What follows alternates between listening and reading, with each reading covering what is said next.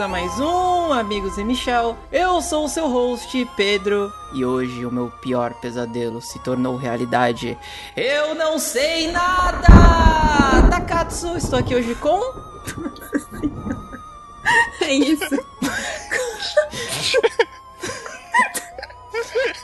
que, que foi isso? Era um Saruman? O que que foi? E doçuras e travessuras é o que? É uma brincadeira ou uma forma de extorquir doce? Porra! Fala galera, aqui é o Guto e a maior obra de terror já feita são as novelas da Record. Concordo, velho. Mutantes, velho. Mutantes, cara. Isso é uma obra de terror. E aí, galerinha, aqui é a Mel e eu tinha medo da bruxa queca da Xuxa. Olha, bruxa queca. E o Guto acha ela uma gostosa, querido. Não, não, não, não, não, não, não, Filtrado, não. velho. Mariana, que você quer o meu filme, cara? Que isso? Não, pera aí, gente. Isso, Rapidinho. Rapidinho. Só deixa eu pegar a foto. Vou mandar aqui no Discord, só pra vocês darem uma olhada. Ah, não. Você tá vendo que ele não negou, né? Ela, ela não é feia, mano. Ela não é feia. Ela não é feia. Existe muita gente mais feia do que a bruxa queca. Tipo, muita mais. Mas, cara. Ok. E Michel, qual que é o doce favorito do Fred Krueger? O sonho.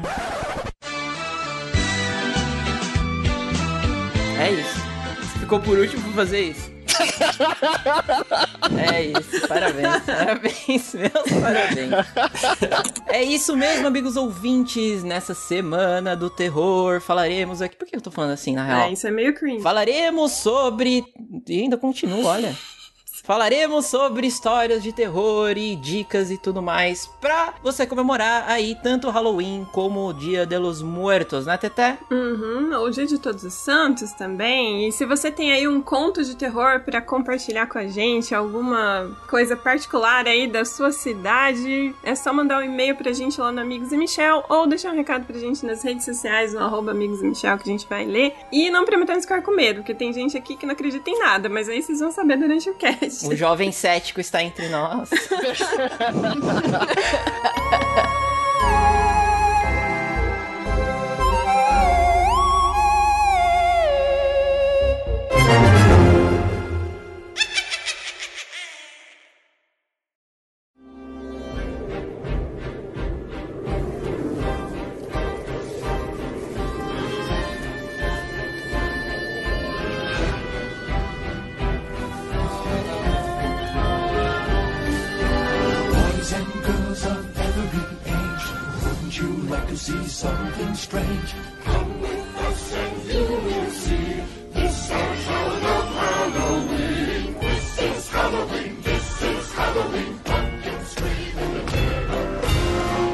teve episódios aqui do podcast que eu estava meio perdido, que eu não sabia muito bem o que a gente estava falando, mas eu fingi. Só que hoje não tem jeito, meus caros amigos. Eu não sei nada de terror.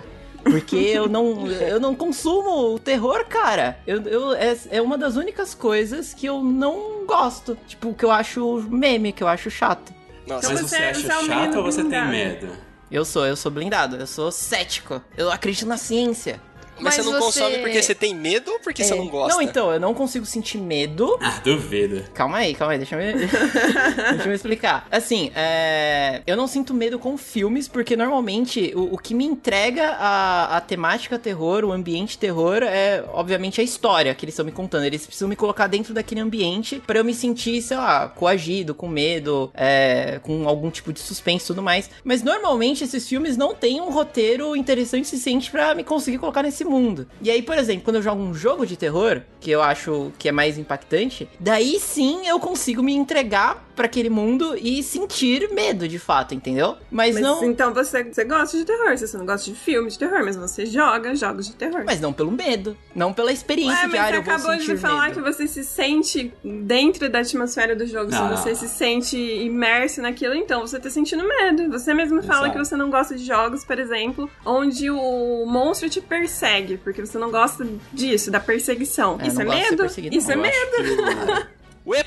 Que o terror, pá, pá, nesse pá. contexto, é o sentido de imersão. Se tu vê um conteúdo que não é imersivo pra ti, tu não vai sentir terror. O Michel tá correto. Olha aí, nunca achei que Isso eu é diria isso, mas é verdade. Michel Lúcido, O hashtag. Michel é o Michel Lúcido. Ah, é realmente, é, eu busco a imersão, isso é verdade. Mas isso em qualquer obra, ficção científica, é, sei lá, aventura, qualquer coisa assim, eu busco de fato a imersão. O jogo ele consegue me, me trazer isso. Eu entro no mundinho dos jogos ali, no mundinho do terror, óbvio que, que depende do jogo. Mas não é porque eu gosto do gênero do terror, é porque eu gosto do roteiro. Por exemplo, Medium, que é um jogo recente aí de terror. Pô, eu comecei a jogar porque eu achei a, a história muito foda. O conceito da história é muito foda, não porque eu queria sentir medo.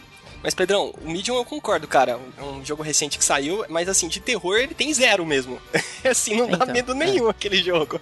E, cara, eu acho que tu- tem uma linha muito tênue aí entre, tipo, ah, eu estou assistindo essa obra só porque ela me dá medo ou porque realmente eu curto a história, tá? É, todo mundo que assiste terror, que não gosta de terror, fala que é masoquista quem gosta de consumir terror. Isso eu ouço muito das pessoas. Mas por que você joga um, um jogo de survival horror, um Silent Hill, estão pessoas morrendo, cabeças, tá, blá, blá. Tá, cara, eu não gosto de gore, mas gosto de terror por quê? Eu gosto de terror porque quando você assiste alguma obra de terror ou joga alguma coisa, você tá vencendo algo que te amedronta muito, se é um survival horror, lógico, e você tem que passar por aquela experiência ruim pra ter um resultado no final que muitas vezes é positivo, mas tem os negativos também, tipo Outlast, essas outras obras de videogame. Puta, aí eu tô viajando aqui na maionese, mas eu gosto de jogar jogos de terror porque, tipo, se eu tô com um problema foda na minha vida pessoal e eu jogo jogo de terror, é uma maneira de eu estar enfrentando um problema, sendo que eu tenho que enfrentar outros. Isso faz algum tipo de sentido ou eu sou maluco, tarja preta? Que não, que mas é? aí, mas aí eu acredito que seria todo o jogo, por exemplo, Dark Souls. Que aí eu você. acho que essa é uma questão pessoal tua, uma problemática que tu criou pra, pra assistir ou consumir esse, esse conteúdo, cara. Sim, sim, mas é uma coisa que eu curto, Michel. Tipo, cara, puta, tô com um puta problema no trabalho e tal. Se eu for jogar um jogo, um jogo de survival horror, tipo The Evil Within, que saiu agora faz pouco tempo, e eu consigo vencer aquele negócio, eu me sinto bem. Então, eu não consumo terror porque eu gosto de me assustar, lógico, também, mas é porque eu gosto de passar por aquela experiência e falar, puta, passei, sabe? Consegui passar e não desistir. É um negócio assim, muito louco, tarja preta. Foi mal. É, mas eu acho que a sua experiência. satisfação, então. né? É. Mas eu acho que tá muito mais ligado não ao prazer de você estar jogando alguma coisa desafiadora, assim, mas sim ao seu prazer pelo gênero de terror, tá ligado? Tipo, eu te conheço a mocota e desde sempre você sempre foi o fanzaço de terror, que assistia tudo, jogava tudo possível e toda vez que você entrava no Discord pra conversar com a gente, falava, tipo, mano, acabei de jogar isso aqui, eu joguei sozinho na madrugada, tive que pausar o jogo umas 15 vezes porque eu não tava mais aguentando de levar susto, mas você ainda tava lá, tipo, felizão jogando o jogo, tá ligado? Sim, então, isso é, eu acho que é o seu tesão pelo terror ali, tá ligado? Eu acho que eu sou muito mais Team Pedro aí. Só que eu não sou porque eu sou cético ao do Tibia, porque eu sou uma grande de uma cagona.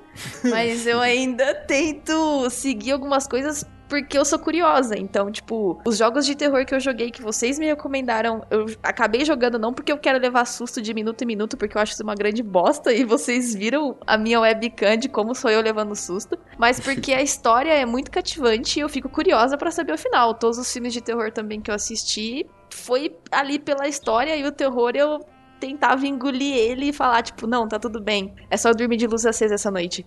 Então, tipo. Mas o que o Pedro falou é muito real. É muito difícil encontrar filmes com história boa de terror, né? Jogo é mais Nunca fácil. nem vi. ah, tem sim, tem sim. Ó, o Massacre da Serra Elétrica, o antigaço aí. Cara, maravilhoso esse filme. Cara, será que é, Guto? Ou será que Ah, você, tá, é, fa- você é. tá achando isso porque você é fãzaço? Cara, é que é muito difícil a gente definir um terror que é bom e todo mundo bater o martelo e falar, não, esse filme é bom, porque terror, ele é subjetivo, ele é a sua projeção do Exato. seu medo. Então, é muito difícil que todas as pessoas entrem Certíssimo. num consenso de que aquilo é o suprassumo do terror, entende? É, real. Porque vai variar, cada um tem os seus medos, cada um vai projetar isso de uma forma diferente. O que a gente tem muito hoje, e é por isso que eu acho que a indústria mudou de terror e passou a, a trabalhar algo mais com terror psicológico, porque o terror psicológico é algo que pode acometer qualquer pessoa. Então, aí vem o medo. Isso pode acontecer comigo, entendeu? É diferente de você trabalhar um monstro, sei lá, um, um, um espírito, alguma coisa que depende muito da crença, depende muito das bases daquela pessoa, do que ela ela acredita ou não, né? Ah, sim. Ah, realmente, os medos são muito diferentes pra cada pessoa, situações que a gente viveu, né, coisas que a gente tem medo. Ah, tem, tem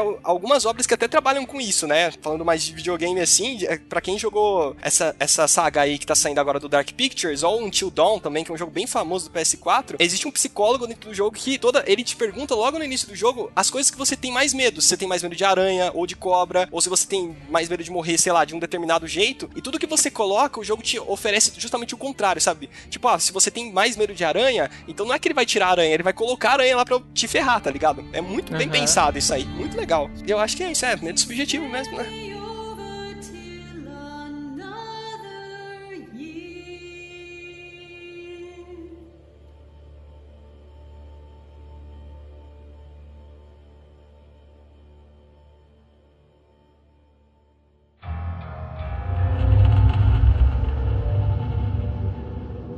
Vocês conseguem pensar em algum, algum videogame, algum jogo que, que conseguiu produzir esse conteúdo de terror sem usar jumpscares? Tem o, o talvez. A menina já. Porque o Amnesia é perseguição, né? Tipo, o bicho não sai do nada. Ele tem até uma meio que uma construção, assim, né? Do, da música, da temática. E aí você vê a criatura passando e tudo mais. Mas em nenhum momento A ela, sombra, né? ela pula em cima de você do nada. Resident Evil, quem jogou aí os primeiros aí que o cachorro pulava a janela, que, que mano, cagava o coração pra Isso fora aí da. Traumatizou todo mundo, né?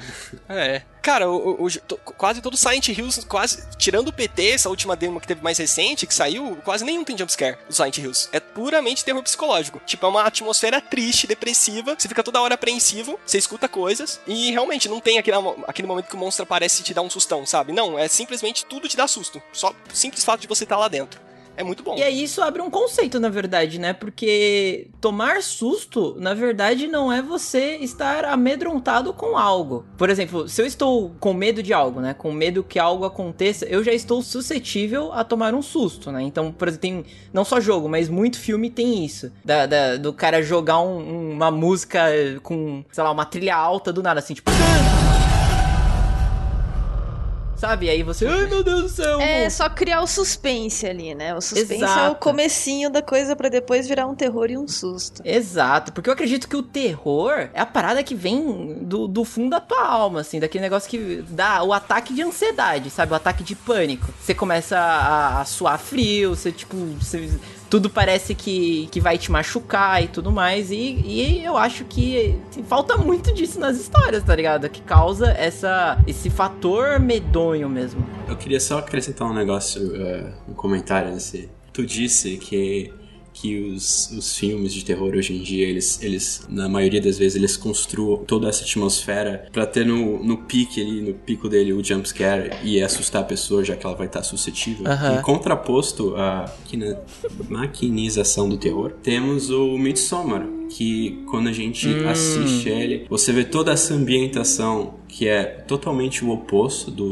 do cinema horror tradicional. Ele se passa na, na, na 80% do, do filme é durante o dia, no ensolarado, na Suécia. Você tem, você tem essa, essa música, essa sonografia totalmente é, distópica do, do, do tópico de terror. É uma sonografia mais alegre, feliz, mas tudo que está acontecendo, os eventos ali, eles são totalmente o oposto disso. Eles criam um, um ambiente extremamente ansioso e extremamente ah, assustador mesmo, cara. E não tem jumpscare. Vocês sentiram medo assistindo esse filme? Midsummer, não. Então, nem um era- pouco. Eu não senti nenhum pouco de medo, sabe? Eu senti nojo de, sei lá, 50% do filme, mas medo, assim, foi uma coisa que não me, Então, não me puxou. tá É isso que eu queria comentar. O Midsommar, ele, ele causa desconforto. Que, É, que não é exatamente um tipo de medo, né? Por exemplo, quando eu vejo, sei lá, insetos como lacraia, por exemplo. Me dá lacraia. desconforto, tá ligado? Não me dá... E essa, essa questão do desconforto, eu acredito que é uma evolução do, do horror. Que Será? atualmente, eu acho que sim, cara. Os melhores filmes de horror, atualmente, eles estão fazendo nessa temática de, pra te causar desconforto e ansiedade. Hoje em dia, se tu vê.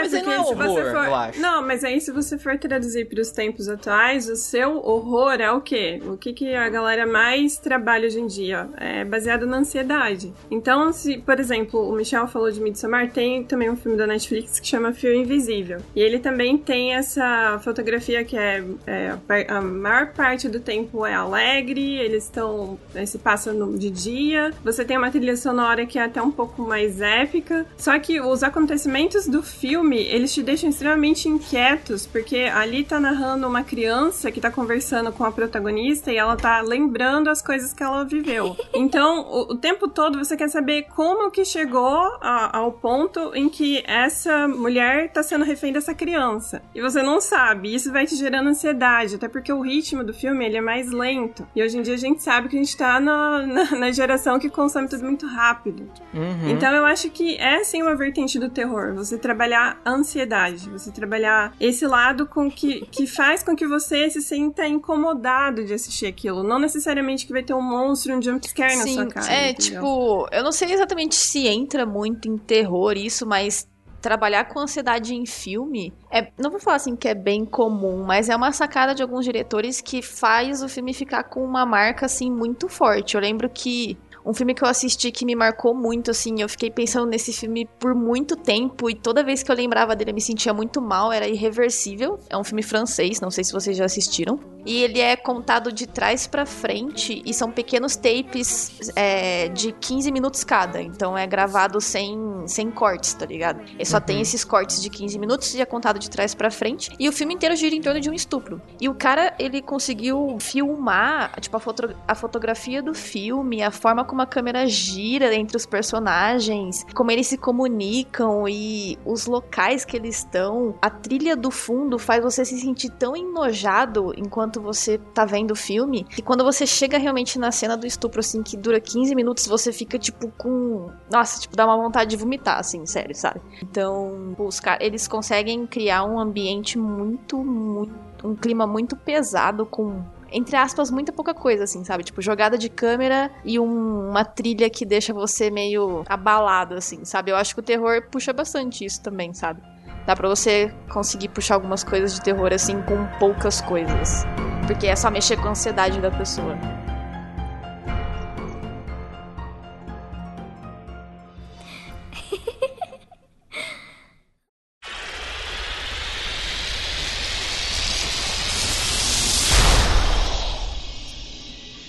Muito bem, meus amigos, mais um dia e mais uma leitura de e-mails aqui no Amigos do Michel. Recebemos quantas mensagens hoje, Teté? Recebemos três mensagens, Pedrinho, e tem amigo ouvinte novo. Arthur, a gente já tá no ar. Dá pra parar com esse piti? Peraí, peraí, peraí que eu não tô entendendo nada. Fala um pouquinho mais devagar. O quê? Não era pra gente ter entrado agora? A gente tá no meio do programa deles? Peraí, peraí, ô seu droid maluco. Você disse que a gente só conseguia interceptar o sinal dos caras no final da gravação. Não, não. O que, que você tá fazendo, Arthur? Me dá essa chave de fenda aqui. Agora! Arthur! Arthur! Para, para, para de brigar vocês dois, pelo amor de Deus. Tem coisa pior pra gente se preocupar. O a gente tinha falado, tinha deixado bem claro que a gente não podia interferir assim no projeto dos caras. Por isso, sei lá, pode causar alguma coisa, um- uma ruptura do espaço-tempo, um buraco negro, qualquer coisa assim. Arthur disse que o único efeito colateral vai ser uma interferência no áudio deles e é só isso. Mas é, é o Arthur, né? É, segundo ele. Tá, tá, tá. Depois a gente pensa nisso. Eu vou levar a gente pro hiperespaço porque eu tenho certeza que a conexão vai cair. Segurem-se!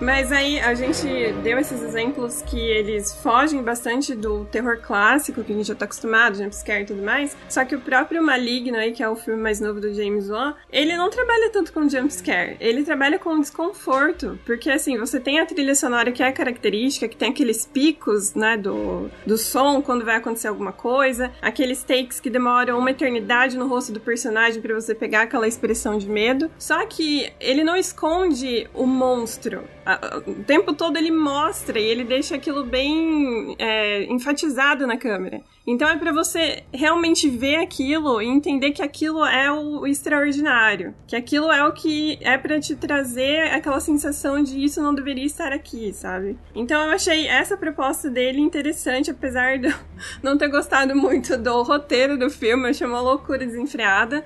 Só que assim, ele começa com uma premissa, porque ele. Sempre esses filmes de terror que eles levam pro lado de que ai, a pessoa ela tá tendo vislumbres do que seria uma. Sei lá, ela pode ser paranormal, ela pode ter. Sei lá, ela pode tá tendo premonições do que vai acontecer. E depois ele desvirtua isso no meio do caminho, e daí você vai entender que a história é completamente diferente e ela tem uma base, até entre muitas aspas, científica, só que é uma loucura, né?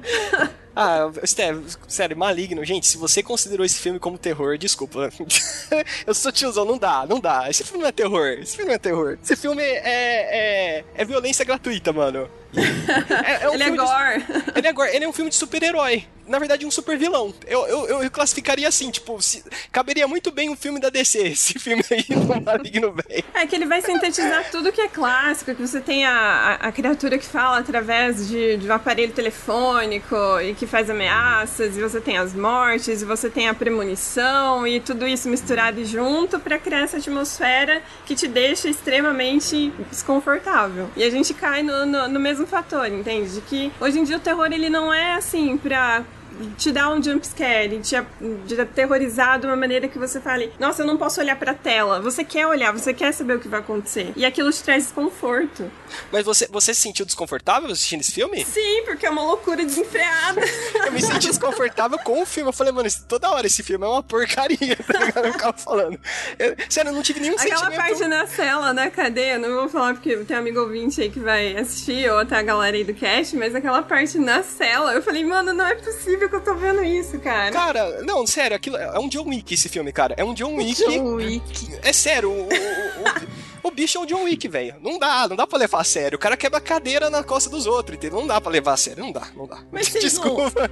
Vocês não acham que a tendência dos filmes de terror hoje em dia é, é mais ou menos isso? Porque, por exemplo, eu aqui tentando pensar, né? Qual que é a, a origem do terror desde que começou esse cast? E ela tá muito ligada aos nossos mer- medos primordiais, né? O medo do desconhecido, principalmente. Então era muito mais fácil a gente causar esse tipo de medo, sei lá, nos anos 50, por exemplo, do com lobisomem e vampiro ou zumbis, e hoje a gente conseguir causar medo com as mesmas coisas, porque, mano, hoje a gente tem muita informação. Então, por exemplo, eu sei que zumbis não existem, eu sei que lobisomens não existem, mas eu sei que, por exemplo, o, o sei lá, o meu tio avô, que mora no interior do, do país, ele provavelmente deve acreditar em lobisomem, porque ele não vai, ele não vai pegar um computador e entrar na internet e pesquisar, lobisomens existem? Ele acredita naquilo, né? Ele vive aquele ambiente. Então, eu acho que hoje em dia é muito mais difícil a gente conseguir se aterrorizar com as obras. E aí eles começam a puxar pra coisas mais fantásticas, assim, tipo, ó, galera, ok, então o gênero terror agora vai ser um pouco mais super-herói, talvez. Então, Pedrinho, mas isso que você falou, assim, eu, eu vejo que é uma linha muito tênue, porque a gente vai cair no âmbito de crenças, e crenças é algo muito individual. Então, por exemplo, tem pessoas que vão assistir ali Invocação do Mal, que é o clássico ali do casal Warren, e falar assim, não, realmente eu tenho medo disso porque eu acredito em demônios ou espíritos. E você não acredita. Então, pra você aquilo não faz sentido, mas pra outra pessoa faz, entendeu? Então, por isso que o terror, ele é difícil a gente julgar. Mas ele não tá vendendo muito- menos? Eu acho Mas horrível então- essa, essa série, essa trilogia aí do Invocação do Mal, cara. Esse Eu também negócio acho horrível, mas é... Tá muito ruim. Nossa, pior que eu não, gosto, mas cara. ele é muito hypada. Ele é querido, cara. Isso a gente não pode negar. Os números dizem que a galera gosta muito. É, gosta sim. da história dos dois. O Invoca 1 e o 2 eu acho muito bom, cara. Muito bom de E é que também, tipo, tem essa questão de, ah, se você não acredita nisso, você não vai sentir medo disso. Gente, como eu sou uma cagona, bem cagona, eu posso não acreditar em absolutamente nada, mas eu ainda vou estar sentindo medo, sabe? Então, pra mim, não funciona muito isso, sabe? Tipo, meu medo não tá muito relacionado ao que eu acredito, assim, ou deixo de acreditar. Tá mais ao que eu tô assistindo ali na hora, sabe? E o que a minha cabeça vai ficar pensando depois, entendeu?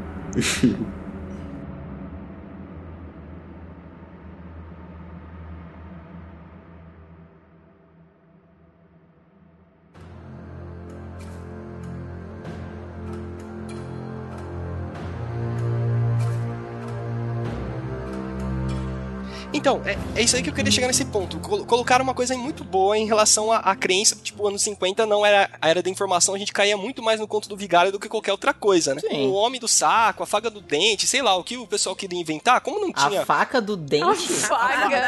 A fada, a fada. Ah. Não, isso aí, isso aí é a minha, minha desfluência, Pedrão, desculpa. Tô falando errado aqui. Mas o. Cara, o, a fada do dente. É que a fada do dente não é terror, né? Mas você conta isso pra uma criança, pra Poderia mim. ti- ser. É, Assim, ela, a, a história, ela é de terror, né? Ela é uma bruxa e tal. Que... Não. Ela é uma bruxa? Não é uma Ela bruxa. é. Não, ela, Ela dá é. de- ela é magia. da fada do dente. Não, a história verdadeira da fada, da fada do dente, ela matava as crianças, pô. O não quê? é fofo, Não, nem não, não. nada, Isso, não. isso aí deve ser história de novo, do interior de São Paulo. Não, gente, a de história da fada do dente é Não. muito divulgada, assim. Ela era uma bruxa, assim, ela era uma mulher comum que vivia num vilarejo X. E aí começaram a assumir algumas crianças desse vilarejo. E ela era, tipo, meio que a dentista do vilarejo, sabe? Ela retirava os dentes podres das crianças. E aí as crianças começaram a assumir, o vilarejo achou que era ela, a culpada, e queimaram ela, alegando que ela era uma bruxa. E ela, como vingança, falou que, tipo. Ah, não, velho, vou pras crianças. amaldiçoar todo mundo.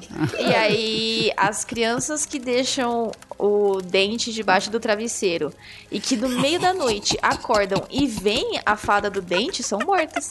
Você não pode ver ela, É, eu cara. já ouvi Você não isso, pode já ver. ouvi isso. É. Não, é que bom que meu pai não falou isso pra mim, né? Esse eu é já o tinha, eu já tinha medo de ter uma fada dentro do quarto e de- se ela dando dinheiro. Imagina querendo me matar. E Mas aí, é um velho? conto macabro, poxa. Não, então, também, E algumas mas eu- culturas ela é irmã da fada dos ossos também. Que aí você já Fada sabe que a dos fada dos ossos? ossos é, né? não. Tem criança que perde o osso e põe debaixo do travesseiro, tá ligado? Mas é. Não, peraí, gente. Mas É bem bizarro.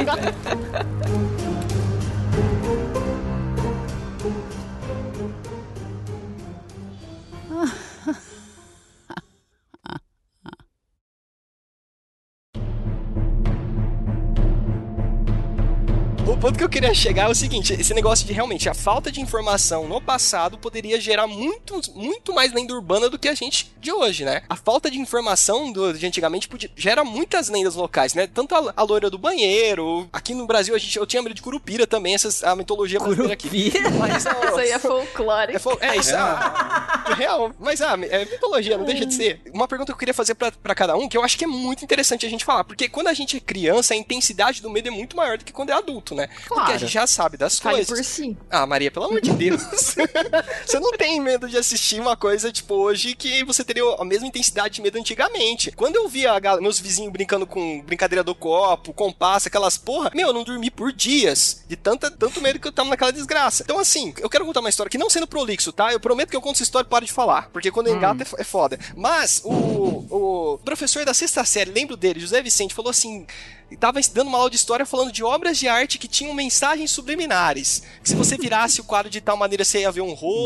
Nossa, ele tava muito na vibe Código da Vinci, né? Tava, tava bem. É, é a época da áurea do Down Brown ali também, né? Falando, porra, É. olha, olha, olha aqui a Santa Ceia, é, isso aqui é Maria Madalena, não sei o que e tal. E eu falei, e era o início do YouTube também naquela época lá, né? E ele falou assim: a gente tava perguntando várias coisas. Aí o que, que um cara fala pra uma classe da sexta série? Não procurem na internet. O que, que você acha que eu vou fazer? Primeira coisa, você é criança, você vai procurar mais. Aí eu vi lá que a Coca. Aí as teorias da conspiração, né? A Coca-Cola é racista, uns mil coisas lá de símbolo da Coca-Cola, pá. O, Aí eu o achei que o, a, a história lá do maluco tomou Coca-Cola rato com um rato morto. dentro. Ou o cara que foi Pô, já dissolvido, que vi. caiu É. dentro do galão da, da Coca-Cola e foi dissolvido, tá ligado? Aí você É. tomava corpo. Umas coisas assim. Aí, é, que eu me deparei com um vídeo que tava assim: veja só as maiores mensagens subliminares da Disney, que falam que eles colocam Vixe. sexo em tudo, né? Pra coisa de criança. É. Aí, tava lá, era uma cena do Rei Leão que falou: olha, as estrelas formando formam a palavra sexo, né? Augusto de, Augusto de, Augusto de Isso é, 12 eu já vi anos, esse também. Eu vi Então. essas coisas. É claro que o Michel viu inteira. isso, é óbvio. Eu passava a noite inteira vendo esses vídeos, vai. Fala. Então, mas eu quero ver se, se você viu o mesmo vídeo que eu, porque assim,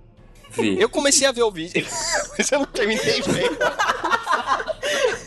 Bom, mas o, tava, tava lá, o, o Simba, sei lá, olhando pras estrelas aí, preste bem atenção agora. E começava a dar um zoom no céu, e aí me coloca a porra da cara da menina do exorcista gritando aquela filha, aqui, filha da puta, velho. Ah, Mano, era duas horas Graças da tarde, tava com reforma aqui em casa, eu dei um berro. A minha mãe veio correndo branca, saiu do banho, engarrada na toalha, falou: O que aconteceu, filho? Eu chorando, mãe, a tela lá, não sei o que, eu não queria entrar no quarto pra desligar o computador. Lógico, apanhei, como de praxe, mas, Cara, fiquei pensando nisso a semana inteira. Eu não podia ver a cara da menina exorcista, me traumatizou. Até hoje eu me sinto um pouco mal. Então é uma coisa da infância. O primeiro filme de terror que a gente vê, o primeiro susto que a gente leva, é tudo muito intenso. Isso, e essa linha, tipo, a cara da menina do exorcista eu não tanco até hoje, velho. Eu não consigo, eu não consigo.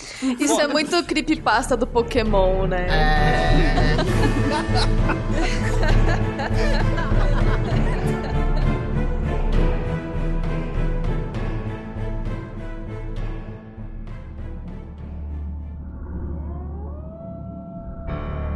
Só relembrando uma, um- uma história aqui que eu tava pensando, quando eu era menor, tinha um programa, eu não, eu não sei em qual canal era, eu, acre- eu acredito que seja no, no SBT, eu não sei qual que era o do Gugu, e tinha, tinha um quadro que se chamava Con- Lendas Urbanas. Eu lembro Muito bom, Michel. Muito bom, Michel. É do, é do- Caralho, velho. do Gilberto Barros, cara. Ah, eu passava muito mal vendo isso. É, é muito bom. Você lembra de alguma lenda que te marcou, Michel? Ah, eu lembro. Eu lembro de uma, de uma boneca, cara. Tipo, a criança eh, ganhou uma boneca de aniversário, não sei. Aí levou a boneca pra casa. Aí a mãe da criança foi Annabelle. trabalhar, foi trabalhar e deixou a, a- a boneca sozinha em casa e a boneca começou a andar pela casa. Sei lá o que, que aquela boneca fazia, velho. Aumentando aqui. Velho, mano. A noite toda. Não, eu lembro que tinha. Apresentou uma vez nesse, nesse mesmo quadro aí, cara. Era aquelas imagens photoshopadas, que era início da internet, né? Mas tinha uma Nossa. imagem photoshopada, tipo, de um corredor, assim, bem macabro. e aí tinha uma criança com os olhos brancos, assim, flutuando, bem fantasmagórica, tá ligado? E, mano, Eu vi velho. isso com, tipo, 7, 8 anos de idade. Mas, velho, eu fiquei também igual o Guto, traumatizadíssimo pra caralho, mano. Gente, mas se vocês pegarem pra assistir hoje em dia, é muito, muito ridículo. Tipo, acho que mês passado eu tava pegando pra rever alguns e apareceu um que era da Maria Sangrenta, né? Que era basicamente um grupo de crianças que foi passar um final de semana na fazenda de uma das criancinhas. Peraí, Lá tava Ma- tendo... Maria, eu não quero te cortar, mas Blood Mary é a loira do banheiro, não é? É que é uma. Eles falam Maria Sangrenta no, na Lendas Urbanas. Aí eu não sei se tem relação com a loira do banheiro, porque ela tá presa dentro de um espelho, mas não é o espelho do banheiro. Ah, então não é. Tá, beleza. Então eu acho que é outro. Tá. E aí, tipo, o caseiro, né, conta pra elas essa história e você não pode chamar a Maria Sangrenta na frente de tal espelho da casa. E aí as criancinhas de noite vão lá e chamam essa mulher, tá ligado? O ser humano é E burro, aí- né, velho? Ah, E aí, tipo, ela simplesmente mata uma das criancinhas e não é nada assustador, porque os efeitos são bem, bem capenguinhas, assim, né? Tipo, mais pra época deveria ser um pouco. Só que, tipo, você percebe como o roteiro era tão, tão pobre, porque, tipo, eles, ela mata uma das crianças e, e tá tudo bem, sabe? Ninguém, Ninguém fica, percebe. tipo, meu Deus, a criança morreu, ou meu Deus, cadê os pais dessa criança? E eles não vão querer chutar a mãe da criança que deixou elas passar o final de semana na fazenda. E eram, tipo, crianças com menos de 10 anos, sabe? E não, eles simplesmente resolvem o caso da Maria Sangrenta e, e, e foda-se a criança que morreu, tá ligado? Tipo. ó, quem escreveu isso aí tava certinho. muito bom. Coesão, coesão. Muito bom, muito bom. ai, cara.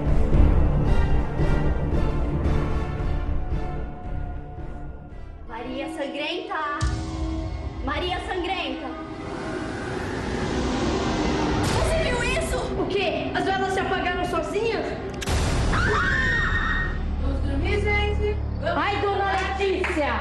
Mãe, eu tô cansada, eu vou dormir mesmo. Elinho, amanhã a gente continua, tá? Tá. Bom, eu acho que isso prova que o caseiro é inocente. Ah, mas não quer dizer que aquela história maluca que ele falou seja verdade. Maria Sangrenta, eu ouço essa lenda desde criança. Ah, mas isso não existe. Um safado de carne e osso que cometeu esse massacre. Mas a gente tem que investigar. E vamos investigar muito. Ti vai demorar ainda até o legista, vai pro ML. Seja no campo ou na cidade, as pessoas sempre têm as suas lendas.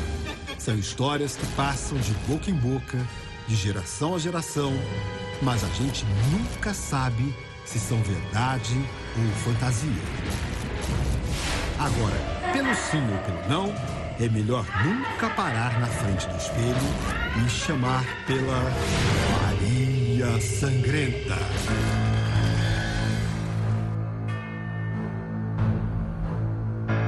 Mas, cara, esse lance de, de primeiras, primeiros sustos, né? O, o primeiro, sei lá, monstro ou qualquer coisa que te dá medo é um negócio que a gente carrega pra vida inteira e realmente é. Porque eu lembro que os meus irmãos são mais velhos, eles assistiam lá, que eu sempre falo, que era o programa do Zé do Caixão. E lá foi quando eu Mano, assisti. E eles aí. me obrigavam a assistir junto com eles. Era assim, pode falar. Mano, o Zé do Caixão vai ter remake feito pelo Elijah Wood, é a coisa mais Sim. aleatória. Foi a melhor notícia da semana, velho. Obrigado, Deus. Vai ser muito bom, velho. Isso é muito aleatório, cara, mas eu quero ver como é que vai ficar. Mas então, e eles me fizeram assistir It, o primeiro, o antigão, o It a Coisa. Esse E, cara, filme aquilo, cara. sim, aquilo Michel me teve traumatizou até um orgasmo. forma. Principalmente na, naquela parte do circo, que eles, eles levam as crianças e colocam dentro dos casulos, e aí conforme eles precisam se alimentar, eles rasgam o casulo e comem as crianças. E eu lembro Sim. que tinha um take que ficava um tempão, assim, na cara do, do, do Pennywise, que mostrando os dentes dele, era aqueles dentes super pontiagudos, assim, e aquilo ficou na minha cabeça. Então, assim, minha mãe tentava levar eu no circo quando era criança, e eu fazia birra, detestava, eu não queria que palhaço chegasse perto de mim de jeito nenhum. E, também. e, cara, e foi assim, era, era horrível. Eles não conseguiam me levar em circo, e até hoje isso é algo que me traz conforto, pessoas com pintura na cara. Eu não Porra. gosto. Peraí. Ma- Mas, Sabe- mas Cara, caralho, velho. Eu compartilho disso porque eu, eu morro de medo de palhaço. Eu vi os filmes do It e tudo mais, só que eu vi, tipo, sem conseguir dormir depois. Mas, cara. É, qualquer coisa que. O meu problema não é necessariamente a pintura na cara, mas é qualquer coisa que tenha um sorriso que não é um sorriso de alegria, e sim aquele sorriso malicioso ou meio maligno, sabe? Uhum. Eu morro de medo dessas coisas. Aquela e- trend do Instagram, né? Qual que é a sua cara de maníaco? Dá um sorriso, Nossa. esbugai os olhos. Não, como que é? Ah, eu não sou tiktokeiro, tiktok... Oh, meu Deus do céu, como fala isso aí? Calma aí, Zero. Você que manja aí, Maria. Como que faz o negócio? Eu não manjo de TikTok, velho. Ah, você não eu é chamo geração Z, TikTok de verdade, Tic-Tac. Ah, então tá bom. tá no mesmo grau, tá no mesmo grau. Então desconsidera meu comentário aí, não vai agregar em nada. Vai, Michel, fala, conta a sua experiência. Não, não, não, gente, só um comentário do, do filme It, que também me traumatizou pra caralho. É aquela cena que, tipo, tá o menino tomando banho no Uhum. chuveiro, aí ele, ele- o, o ralo do chuveiro começa, tipo, se abrir, tá ligado? Aí o palhaço sai, sai de dentro do ralo e pega a pessoa. Pode crer. mal nessa cena, velho. Eu nunca tomei banho depois disso. Ah, Você nunca mais tomou banho. Oh, mas vocês não têm medo quando vocês estão tirando o shampoo da cabeça de ficar com muito tempo o olho fechado no olho banheiro? fechado, tinha isso. Ah, velho, vocês têm que ter. Eu já tive esse medo, vocês não tinham? Porque tinha aquela cena que era a mina tomando banho e uma mão aparecia de algum lugar. eu Clássico, sei, psicose. Durante um bom tempo, meu medo era morrer pelada no banheiro enquanto tava tirando o sabão do- da cara, do cabelo, cara. Eu tinha muito Sim. medo disso. De O alguém pior é que aparecer lá você ia matar. morrer de olho fechado e pelada, E tá sem ligado? dignidade, é, Tipo- porque a sua dignidade Ah, abaixo junto com seu sangue. Isso é, uma velha. Gente, Não, não, peraí, isso aí é muito novo cara. pra mim. Mas por que tão específico assim, gente? O que que tá Por quê? acontecendo? Porque, Guto, é, É, é seu o momento medo... de fragilidade. Exato, É, você tá pelado. Você tá tomando um banho, cara. Exato, você tá pelado e você tem que fechar os olhos, mano, tá ligado? Ué? Ué? Ou cagando também. Não, é... Caga, não, aí cagar de olho fechado já é diferenciado.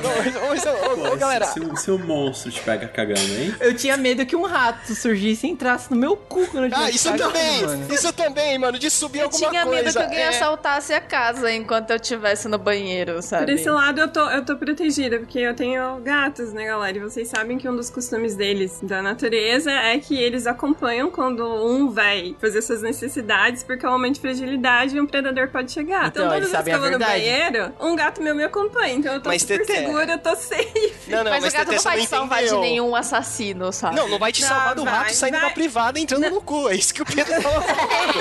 É, direto. Não tem como o Não, mas aí o pegar. gato nem, nem vai chegar ali porque tem cheirinho de gato. Ai, meu Deus. Gente.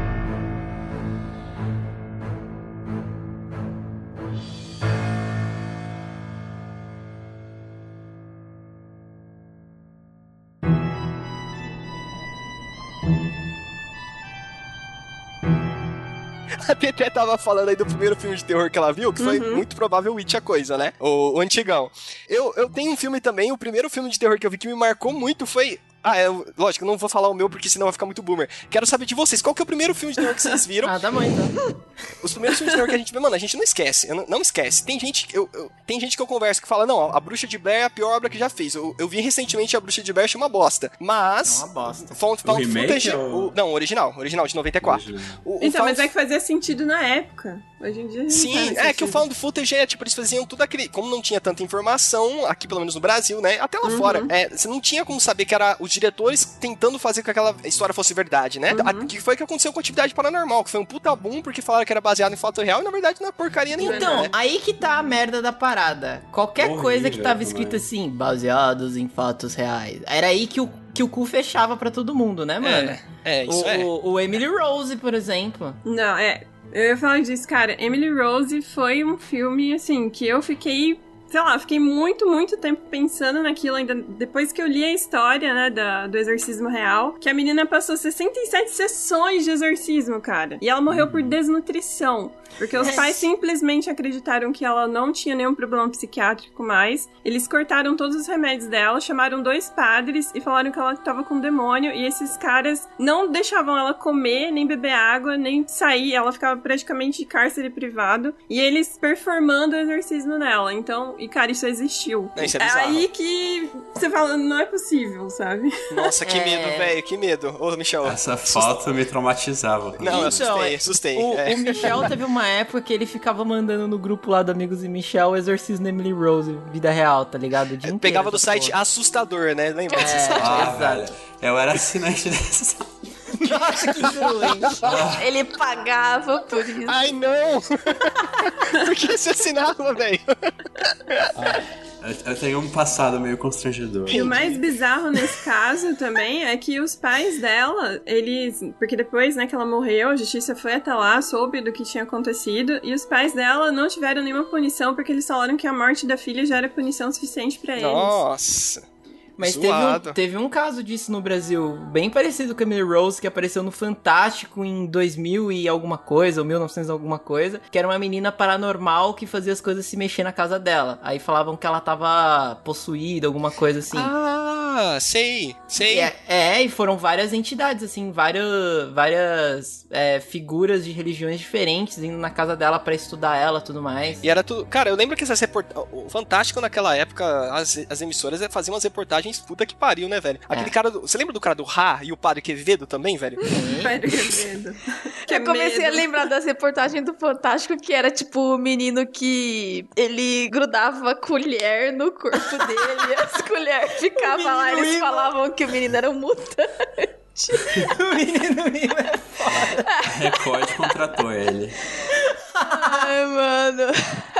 Caí aqui bom. hard, mas eu tava comentando também do Padre Quevedo, né? Não sei se vocês lembram também da, da época de 90. Padre Sim. Quevedo no, no Fantástico. No Fantástico não, na, na Globo, tentando falando isso não existe, né? Desvendando lá o, o, o homem do Ra, que revivia peixe, essas coisas tudo. Mas é, Meu peixe. É, tinha umas, o, pessoal que entortava a colher e tal. Tem um canal no YouTube muito famoso que é do Noge, que é o canal dos 90, anos 90, Aham, que ele pega todas as histórias bizarras aí da TV brasileira naquela época bem roots e, e mostra o post, o post depois, sabe? O que aconteceu. Cara, essa, história que você contou aí, Pedro, da menina na cama que as- se mexia tudo na casa, era a família dela, mano. Era os irmãos dela que ficava tacando o abajur, sabe? Tipo, os repórteres andando, tinha lá que, que, que estourava a luz. Então, Aham. é- eu recomendo muito depois você ver esse vídeo do canal 90, se você, o amigo ouvinte aí também procurar. É.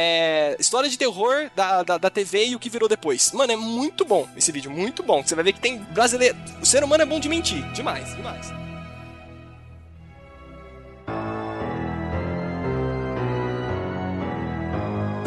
Então, Guto, você tava falando sobre o primeiro filme de terror, você falou que talvez o meu fosse o It. Na verdade, não foi o primeiro It, tá? O primeiro filme de terror era um que chamava Max, o Rottweiler assassino.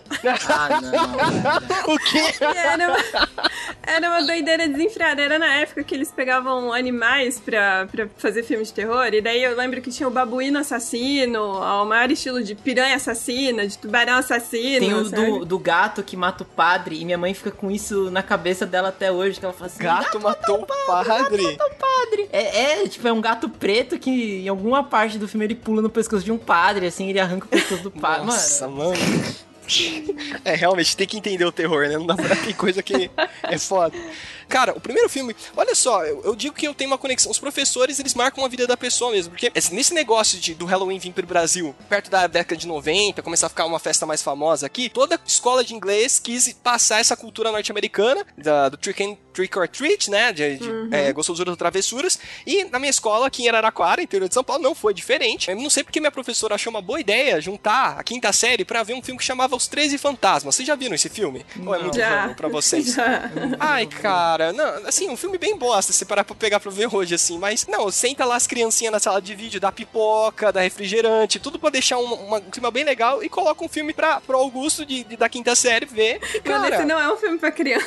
não é, não é, tipo, que a gente tá falando. Round Six também não é pra criança, sabe? Tem coisa que não é pra criança. E esse filme, eles juntam meio que fantasmas no, no, no- no porão de uma casa e esses fantasmas estão presos lá e dá um- algum tipo de BO que eles escapam. E aí começa um puta massacre, tá ligado? Gente, eu não consegui dormir direito uma semana depois de ver esse filme. Assim como tem amigos que viram a atividade paranormal e acharam, tipo, Deus é o pior. Esse filme me marcou muito, muito mesmo, a ponto de, tipo, cara, eu não consegui ver filme de terror por um longo tempo depois dele. Porque não é uma coisa natural você ver um ser humano ser degolado, né? Principalmente quando você é criança. Então, Ao invés de colocar um, um, um Estranho Mundo de Jack, qualquer coisa. Mas esse filme é, é assustador também, sério mesmo? também. Não, mas não é tanto quanto Três Fantasmas pra Põe criança. Scooby-Doo, tá ligado? Sei lá, velho. minha professora deve Contos ter da dormido, tipo- cripta, mas você não põe um negócio desse. Então, e minha professora deve ter dormido super tranquila. Fala assim: olha, eu fiz meu dever hoje. Eu passei aquele filme lá pras crianças de 12 anos, traumatizei metade da classe, tá tranquilo, sabe? Não é possível, cara. E, e assim, e você- eu queria perguntar pra vocês do, do primeiro filme de terror, porque esse filme marcou tanto, cara. E foi logo depois da época. foi- não, depois de um ano, um pouquinho, foi a época de- desse vídeo do Exorcista aí que eu vi, sabe? Da desmensagem subliminar. Aham. Então, que- olha que história. Hoje eu gosto muito de terror, mas antigamente, quando eu era criança, eu detestava, não podia ver na frente. Mas foi algo que eu venci, foi um medo que eu tentei superar, sabe? eu, não lembro do meu primeiro filme de terror, assim. Eu lembro que eu sempre fui muito cagona, então eu evitava. Mas, como eu fazia parte da equipe de natação daqui da cidade, a gente se reunia todo final de semana. E teve uma época que eles inventaram de começar a assistir filmes de terror, tá ligado? Legal. E foi bem na época que lançou o Atividade Paranormal. Então, meus primeiros filmes de terror, assim, que eu cheguei a assistir foi o Atividade Paranormal, que eu fiquei cagada de medo, porque eu era uma criança quando lançou. Eu acho Dormiu que eu não bem tava depois nem de no. Guto, eu não durmo bem assistindo Scooby-Doo, velho. Você acha que eu vou dormir bem assistindo Atividade Paranormal quando eu era uma criança? Não, discorra do Scooby-Doo, que eu não entendi.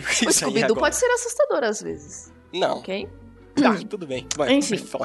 É, aí, tipo, eu lembro que Atividade Paranormal me marcou muito. E também teve outro que eu, cara, eu simplesmente não consegui assistir, mas eu nunca vi nenhum dos Exorcistas. E eles colocaram um dos Exorcistas, eu não sei qual que era, tá? Mas eu consigo lembrar exatamente das cenas que eu consegui assistir do filme que eu estava de olho aberto. Foi basicamente só o começo, que era. O começo do filme era eles encontrando a menina no meio de um deserto, assim. Ela tá meio que comendo um coelho, meio que vivo, assim. Disso eu já fiquei tipo, tá bom, ok. Estranho. E aí, depois, outra cena também que ficou muito marcante é que era como se fosse um flashback. Na verdade, assim, é o padre conversando lá com o demônio da mina amarrada na cama. E aí, ele volta no flashback que a mina tava tomando banho quando ela ainda tava boa zona da saúde. E aí, o padre foi meio que assediar ela, sabe? Eu fiquei, gente, o que que tá acontecendo? Caralho. Que filme é esse? Ah, tá ô, ligado? Maria, você viu- mas você viu o pior filme do Exorcista, que é o 2, mano, que é lá no É, é- deserto. Isso é o 2? É, é Cara, eu só sei que eu horrível. não consegui terminar de assistir, porque eu era uma criança e eu fiquei tipo, gente, a mina tá comendo um coelho vivo no deserto e o padre, na verdade, é um abusador. E o que que tá acontecendo, sabe? E aí eu não consegui terminar de ver, mas hoje em dia eu consigo assistir coisas de terror, né? O Guto sabe, a gente às vezes tira uns sábados aí pra ver uns filmes juntos. A gente viu bastante esse ano, por sinal. Mas eu ainda sinto muito, muito cagaço, cara. Mas, assim, o que mais me marcou realmente foi essa cena da mina comendo coelho no Exorcista, sabe? Tá, mas não. Errata aqui, não é o 2, é o início, tá? Isso é É Exorcista o o início? Tá. O início, é. Eu vou marcar pra eu nunca mais ver na minha vida. Beleza. Vai, Michel, diga Ah. o seu. O- bem, o primeiro filme de terror que eu lembro, que eu tenho memória, é o. É um filme tailandês, 2004. O título original dele é Shutter, I think. Ah, mas em português. po- Em português é Espíritos, a Morte ao Seu É Lado, o uma do, das assim. fotografias? Exato. Nossa, é o meu primeiro filme de terror também, O mano. plot desse filme é. Tem um casal de, de jovens adultos, assim, tipo, nossa idade, assim, sei lá. E o rapazinho, ele, ele é um fotógrafo e numa certa noite ele saiu pra, pra fazer alguma coisa, sei lá, num bar, numa festa junto com essa namorada dele. E ela acabou sofrendo um acidente durante esse, esse rolê, ela morre. Aí, sei lá, o cara começa a ficar atormentado durante os, os- os próximos dias, semanas, etc. E como ele é fotógrafo, ele vive, vive tirando foto das coisas, tá ligado? Aí começa a aparecer umas coisas assim na foto dele que ele fala, porra é essa, tá ligado? Um- uns borrão na foto e tal. Aí ele começa também a sentir uma dor nas costas dele durante o filme. E ele, vai ao médico, ele não sabe, a médica não sabe dizer o que, que é, o que, que ele tem. Até que no final do, do, no, no final do filme, ah, ele surta, tipo, ele fica. Porra, isso tá acontecendo comigo, eu não aguento mais eh, essas, esses espíritos me seguindo. Aí ele tem um. Meu cachorro tá. tá aqui, tá sendo possuído. Ele tá assustado, Michel, que você contando as coisas. Tá com medo, vai. Fatal aí, aí, ali. tá. aí no final, no final do filme, ele, ele, ele começa a se debater e tal. Aí ele deixa a câmera dele cair, a câmera tira uma foto dele no espelho. Daí é aquelas câmeras que a, a, a fotografia é revelada na hora, tá ligado? Aí sai Polaroid, a foto né? assim. Polaroid. Aí na foto aparece ele eh, e a, e a ex-namorada dele morta, assim, no. no- na- nas costas na- dele. Nas costas dele. né? Isso, Cara, nossa, esse filme cara. é muito bom, velho. Esse filme é muito É bom bom. porque, cara, primeiro que terror asiático pra mim, aí, aí sim, eu falei que eu não gosto de terror e tudo mais, mas os terrores asiáticos, eles, eles vão além. Eles são, são pesados. Eles são top, é. E, e nesse caso, o, a história é muito boa, né? O cara ele vai investigar, cara, por que que tá aparecendo isso nas minhas fotos? Ele vai num, num maluco que é especialista em foto de fantasma. Uhum. É, quando ele vai no médico, tem vários, vários vislumbres, né? De que a, a mulher tá sempre acompanhando ele, né? Que ele vai subir na balança e, tipo, o peso normal do cara era, sei lá, 60 Isso. quilos. E aí ele tá, tipo, com 90 e pouco, tá ligado? Sei lá, quase 100 quilos. Aí a mulher fica, tipo, caralho, que porra é essa? E cê- depois você vai descobrir que é porque tem duas pessoas, né? Tem um- uma mulher em cima dele. Cara, esse filme é muito bom, mano. Totalmente Fatal Muito Frame. bom. É muito foda esse filme, cara. E, e junto com ele, eu lembro de dois filmes também que me assustaram muito quando eu era criança. Um deles nem é de terror. O outro é, óbvio, que é o Emily Rose, né? O Emily Rose na, na- naquele período, tipo, tinha virado uma febre inacreditável. Porra, acordar três horas da manhã é, é- é sinônimo de morte, né? Se você acordou três horas da manhã, você se fudeu pra caralho. One, two, three, four, five, six. É, exata. O outro filme que eu falei que não é de terror, mas me assustou pra caralho, foi Guerra dos Mundos, cara. Eu fiquei com medo do caralho de invasão alienígena, Ah, velho. é, é um bom filme esse aí. É um Fiquei bom com filme. medo de, de alienígena com sinais. O Guerra, mas o Guerra dos Mundos com Tom Hanks, você ficou com medo? Tom- É porque eu era uma criança, né? Porra. Não, mas o que me assustava era o som da. da não era naves, né? Mas era a- aquela, aquele veículo que os alienígenas usavam, né? Tipo, até coloca o som aqui na edição. Puta, eu ficava com um cagaço fudido dessa porra, mano. Desculpa. No meu caso, GT foram, foi o filme Sinais, porque eles não mostravam o que era. E isso ia me dando uma ansiedade absurda. E eu era menor e eu queria ver o negócio. E aí tem uma parte lá que eles estão fazendo como se fosse um, um take caseiro que, que o pessoal tá assistindo na TV. E aí nesse take mostra, assim, o, o, o ET passando, sabe? De um lado pro outro, assim, de um bequinho, assim. E puta É. merda, mano. Não, aí eu falo, mano, pronto, é agora bom. eu vou dormir e o ET vai pousar aqui do lado da minha casa e vai me abduzir. É isso.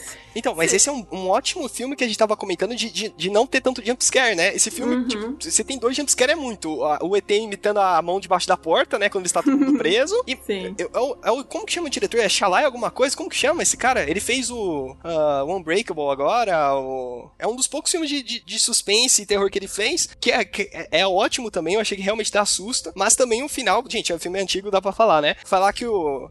Tanto Guerra dos Mundos quanto esse filme de ET, eu não entendo, né? Os ETs são seres ultra desenvolvidos, vem aqui pra Terra, não vai saber que água é prejudicial pra eles, sabe? É um negócio muito bosta. O, Guerra dos Mundos também, o. Ah, É as não- bactérias É, que tipo, vencem os caras, os os caras conseguem fazer viagem intergaláctica, não sabe que tem a água, vai matar eles, sabe? Ah, pelo amor de Deus. É complicado. Covid-19 vai salvar, tá protegendo os planetas, vocês estão ligados, né? É verdade, tá- é verdade, cara. Estão sendo todo sentido.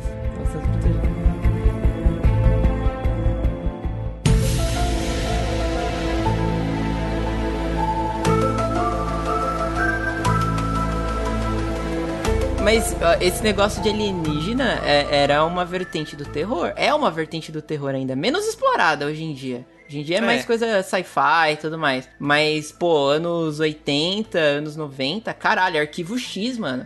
É total Nossa, uma, é. uma série em que o- os alienígenas são os, os fantasmas, os demônios, tá É ligado? que os temas são cíclicos, né? Aquela época faz... tinha-se muito dessas lendas urbanas. A gente tem a do ET de Varginha e tudo mais. Nossa, na- naquele, naquele programa lá que o Guto falou, que, que aparecia os bagulhos sobrenatural, tinha o de alienígena, que, que os caras mostravam uma, uma filmagem caseira, assim, de um laboratório da área 51 dos caras dissecando um alienígena, tá ligado? Aqueles Uhum. cabeça gigante, assim, sabe, cinza. Porra, aquilo era assustador, mano. Quem colocou a maior noia na nossa cabeça desses negócios de DT, eu acredito que foi History Channel e Discovery Channel. Nossa, Sim. como eles gostavam de falar de alienígena, né, velho? Toda vez essa desgraça. Alienígenas do passado. Nossa, É, cara. sim. E aí chegou. Aí o que, que dá audiência, né? Eles colocam uns loucos lá falando assim: não, entrou alienígena na minha casa, tive relações com ele, sabe? Era, era escamoso, que não sei o que, bababá, bababá. Cara, A Demi tem uns Lovato tá nessa vibe hoje em dia. Não é possível. A gente, falou, a gente falou de Tom Hanks também, ele, ele faz parte daquela, com todo respeito, né? Mas com aquela região da cientolo- cientologia, né? Ah, o Tom Cruise também, não é não? Ah, eu, não é o Tom Hanks, é o Tom Cruise, É o Tom verdade. Cruise, é. é. o Tom Cruise. Tem uma galera que realmente, né, mano? Tipo, teve a invasão da área 51 aí faz pouco tempo. Com a corrida Naruto, é. Naruteira. Que a galera foi lá tal, mas tem essa galera que, tipo, vamos pro campo ficar olhando pro céu pra- ver se tem algum tipo de contato. Um Tinha o ET. Bilu aqui, o ET Bilu. ET Bilu. Mano, busquem conhecimento, Bilu, cara. Senhora, mano. E é muito louco, né? Porque sempre realmente vem a, a galera mais random possível. Tipo, veja aqui, tirei foto com a minha Tech Pix de uma nave espacial. Maria, você um tá querendo borrão, tá patrocínio, você tá querendo patrocínio da TechPix. Você só fala dessa câmera, meu. Eu nunca vi É a melhor câmera, na câmera mão. do Brasil. A mais vendida que ninguém viu, exato. Mas tinha filmes antigos que eram legais, igual aquele Distrito 9, tinha aquele Contatos de Contato Quarto de Grau quarto grau. também. Isso, Sim, esse, é bom. Esse é bom cara. pra caralho. É, assim, é muito ruim, a crítica não gosta, mas eu Exato. gosto É desse porque é no, é no Alasca, então eles podem explorar o que eles quiserem, a gente não vai saber se é verdade Exato. ou não, entende? É, tipo, quem foi pra lá? É tipo, ah, bom, não. Vou ser cancelado se eu isso aqui. Deixa quieto, deixa quieto.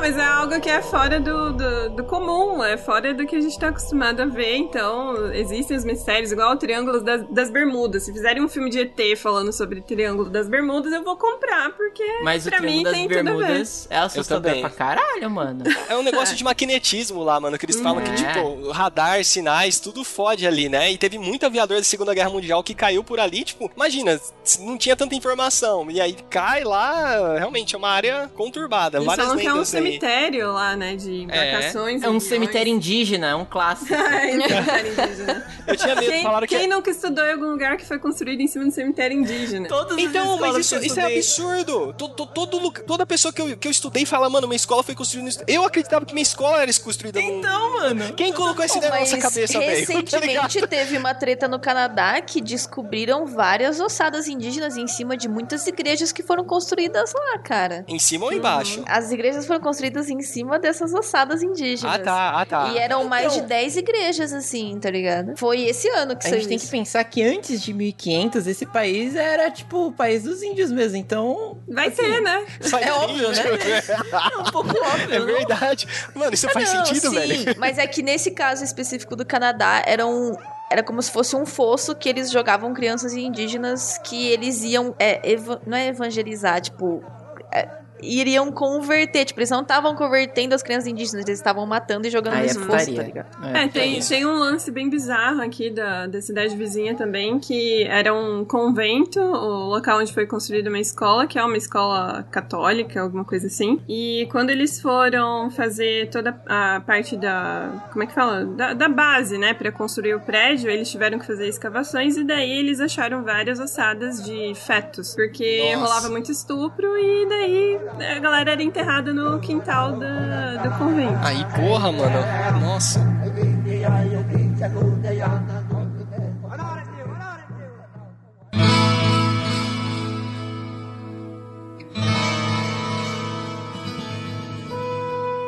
Eu ia entrar num assunto de, tipo, lendas urbanas das cidades que também são muito assustadoras, né, cara? Tipo, é, aqui em Araraquara tem uma lenda muito forte, mas eu conheço mais a de São Carlos, que foi conhecida como. A lenda se chama A Menina que Dançou com o Demônio, cara. Que porra é essa? É, exatamente. Que era, tipo, há anos anos atrás, assim, quando ainda, tipo, existia esse lance de casamento arranjado e bailes de debutantes, etc de tal. Essa garota era de uma família super rica, assim, da cidade de São Carlos aqui.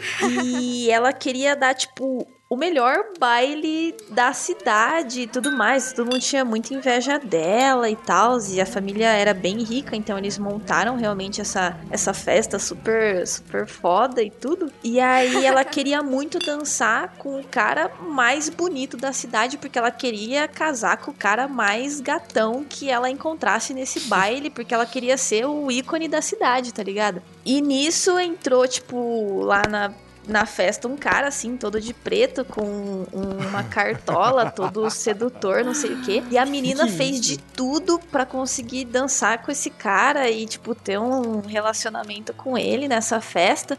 E ninguém da cidade. Tipo, gostava muito assim da menina, porque a família era bem carrasca, assim, tá ligado? Eles não eram muito legais, eles só tinham muito dinheiro e poder. E a menina queria muito poder e tudo mais, então ela foi dançar com esse cara.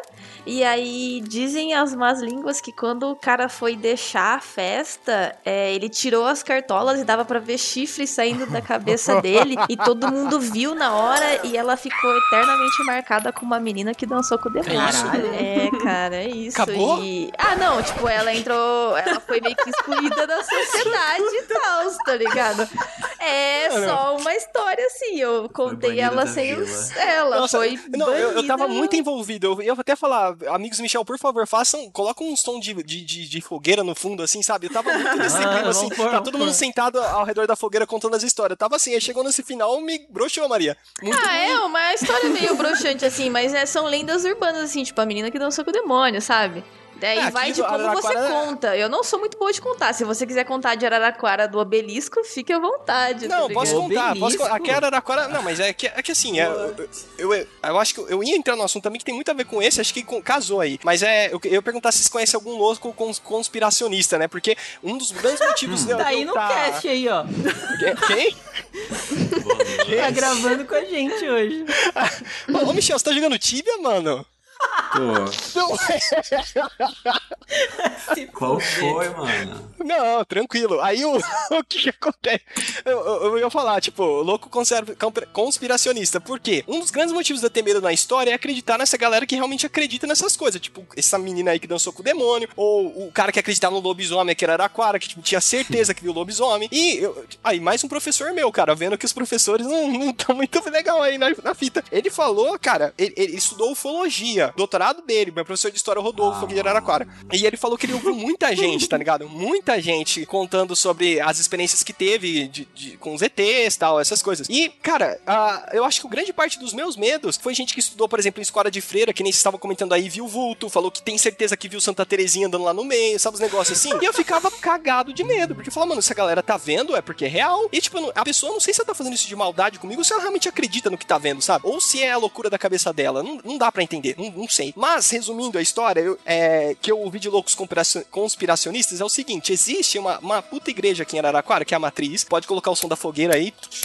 Então, todo já. mundo ao redor da fogueira do Dead by Daylight agora, antes de começar a hunt. Tinha a família dos Brito aqui em Araraquara, né? Os Brito tem um cemitério também deles aqui, eles eram muito famosos. E tem alguma história que ah, eles foram inchados em praça pública, enforcados, por alguma coisa que eles fizeram que eu não sei. Então, Tem fontes relação ocultas- indígena. Aí tem índio no meio, eu Tem, não sei. tem, Tô velho. cantando muito mal. Não, pode cortar essa parte, eu não sei, mas É eu- porque a- assim, a, grande é história só, só um pequeno corte, tipo, é, nessa época existia, existia o cemitério dos Britos, que existe até hoje, mas também existia outro cemitério um pouco mais isolado. Então eles tinham meio que uma, uma rixa entre, te- entre terras. E aí diziam que, tipo, um dos cemitérios era um cemitério indígena. Era isso? Bom, enfim.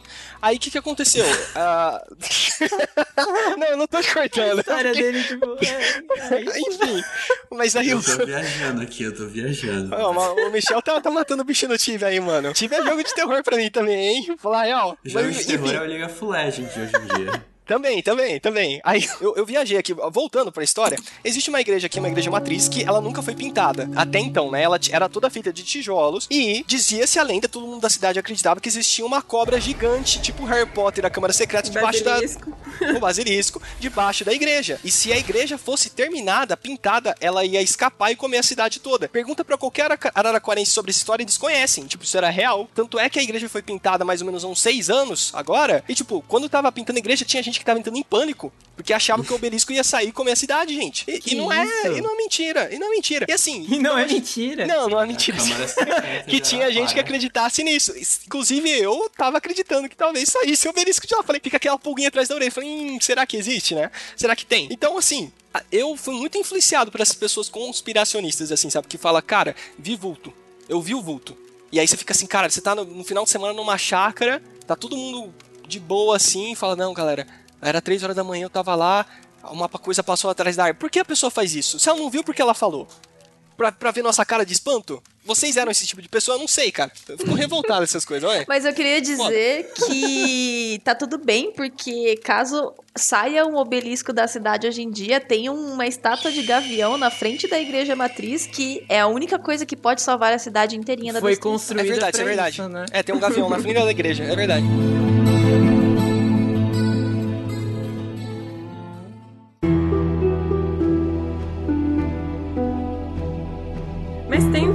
Histórias, lendas urbanas envolvendo a igreja. Tem uma, acho que vocês já devem ter ouvido falar do cavaleiro, que ele queria desafiar os, a galera que fazia procissão. E daí ele começou a zombar e aí ele falou que ele ia entrar na igreja com o cavalo e tudo, porque aquilo ali não existia, a fé não existia. Isso, isso aí não é a história do Green Knight, não? É a não, a história Não, da não. Nossa Senhora Aparecida, Nossa Senhora Aparecida. Isso, daí ele foi entrar e a- o cavalo ficou com a, a ferradura presa na- nas escadarias e jogou ele no chão, então automaticamente ele se curvou diante de Nossa Senhora. E aí ele, ele pediu perdão e falou que nunca mais ia fazer isso, e aí virou um devoto. ô, ô, ô, Sté, mas, mas eu nunca ouvi isso como história de terror, tá ligado? Pelo contrário.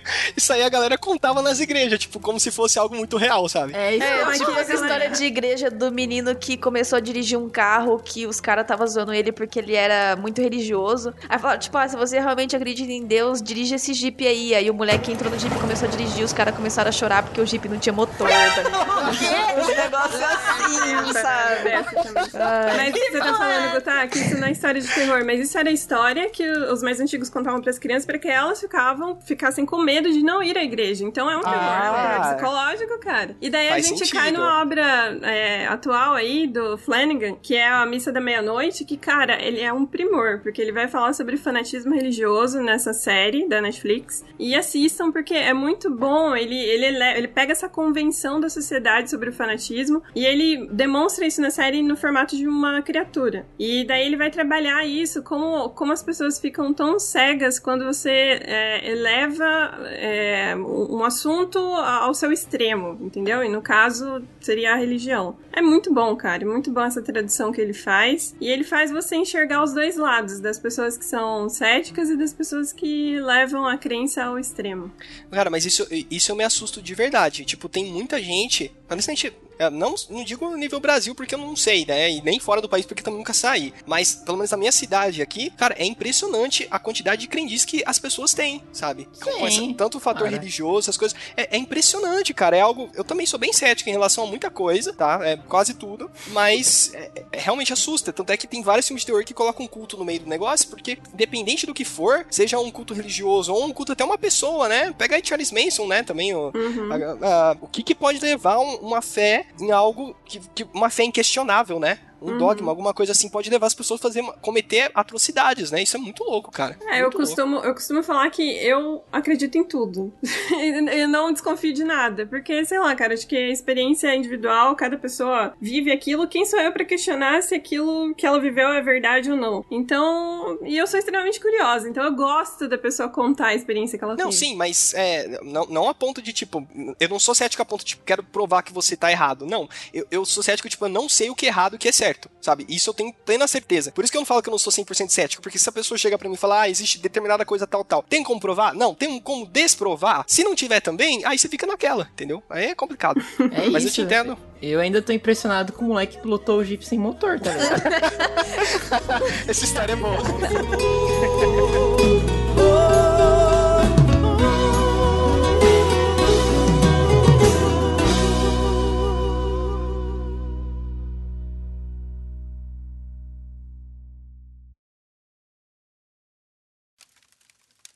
Gente, é, pra não é, para não ficar com a história tão podre no final, eu pesquisei aqui o fim certinho da lenda da menina que dançou com o diabo e aparentemente depois da festa, calma Guto, fica sentido, bom, né? cara. Depois da festa, é, todos todas as partes dos membros dela que foi tocado pelo cara enquanto eles dançavam apodreceram, a menina enlouqueceu e morreu. Ela foi enterrada embaixo da árvore da casa da família e tudo mais, e nada que plantava lá crescia, inclusive a árvore definhou logo depois, cara. Ah, agora me convenceu. Agora terminou bem. É isso. Caramba. Agora temos um roteiro.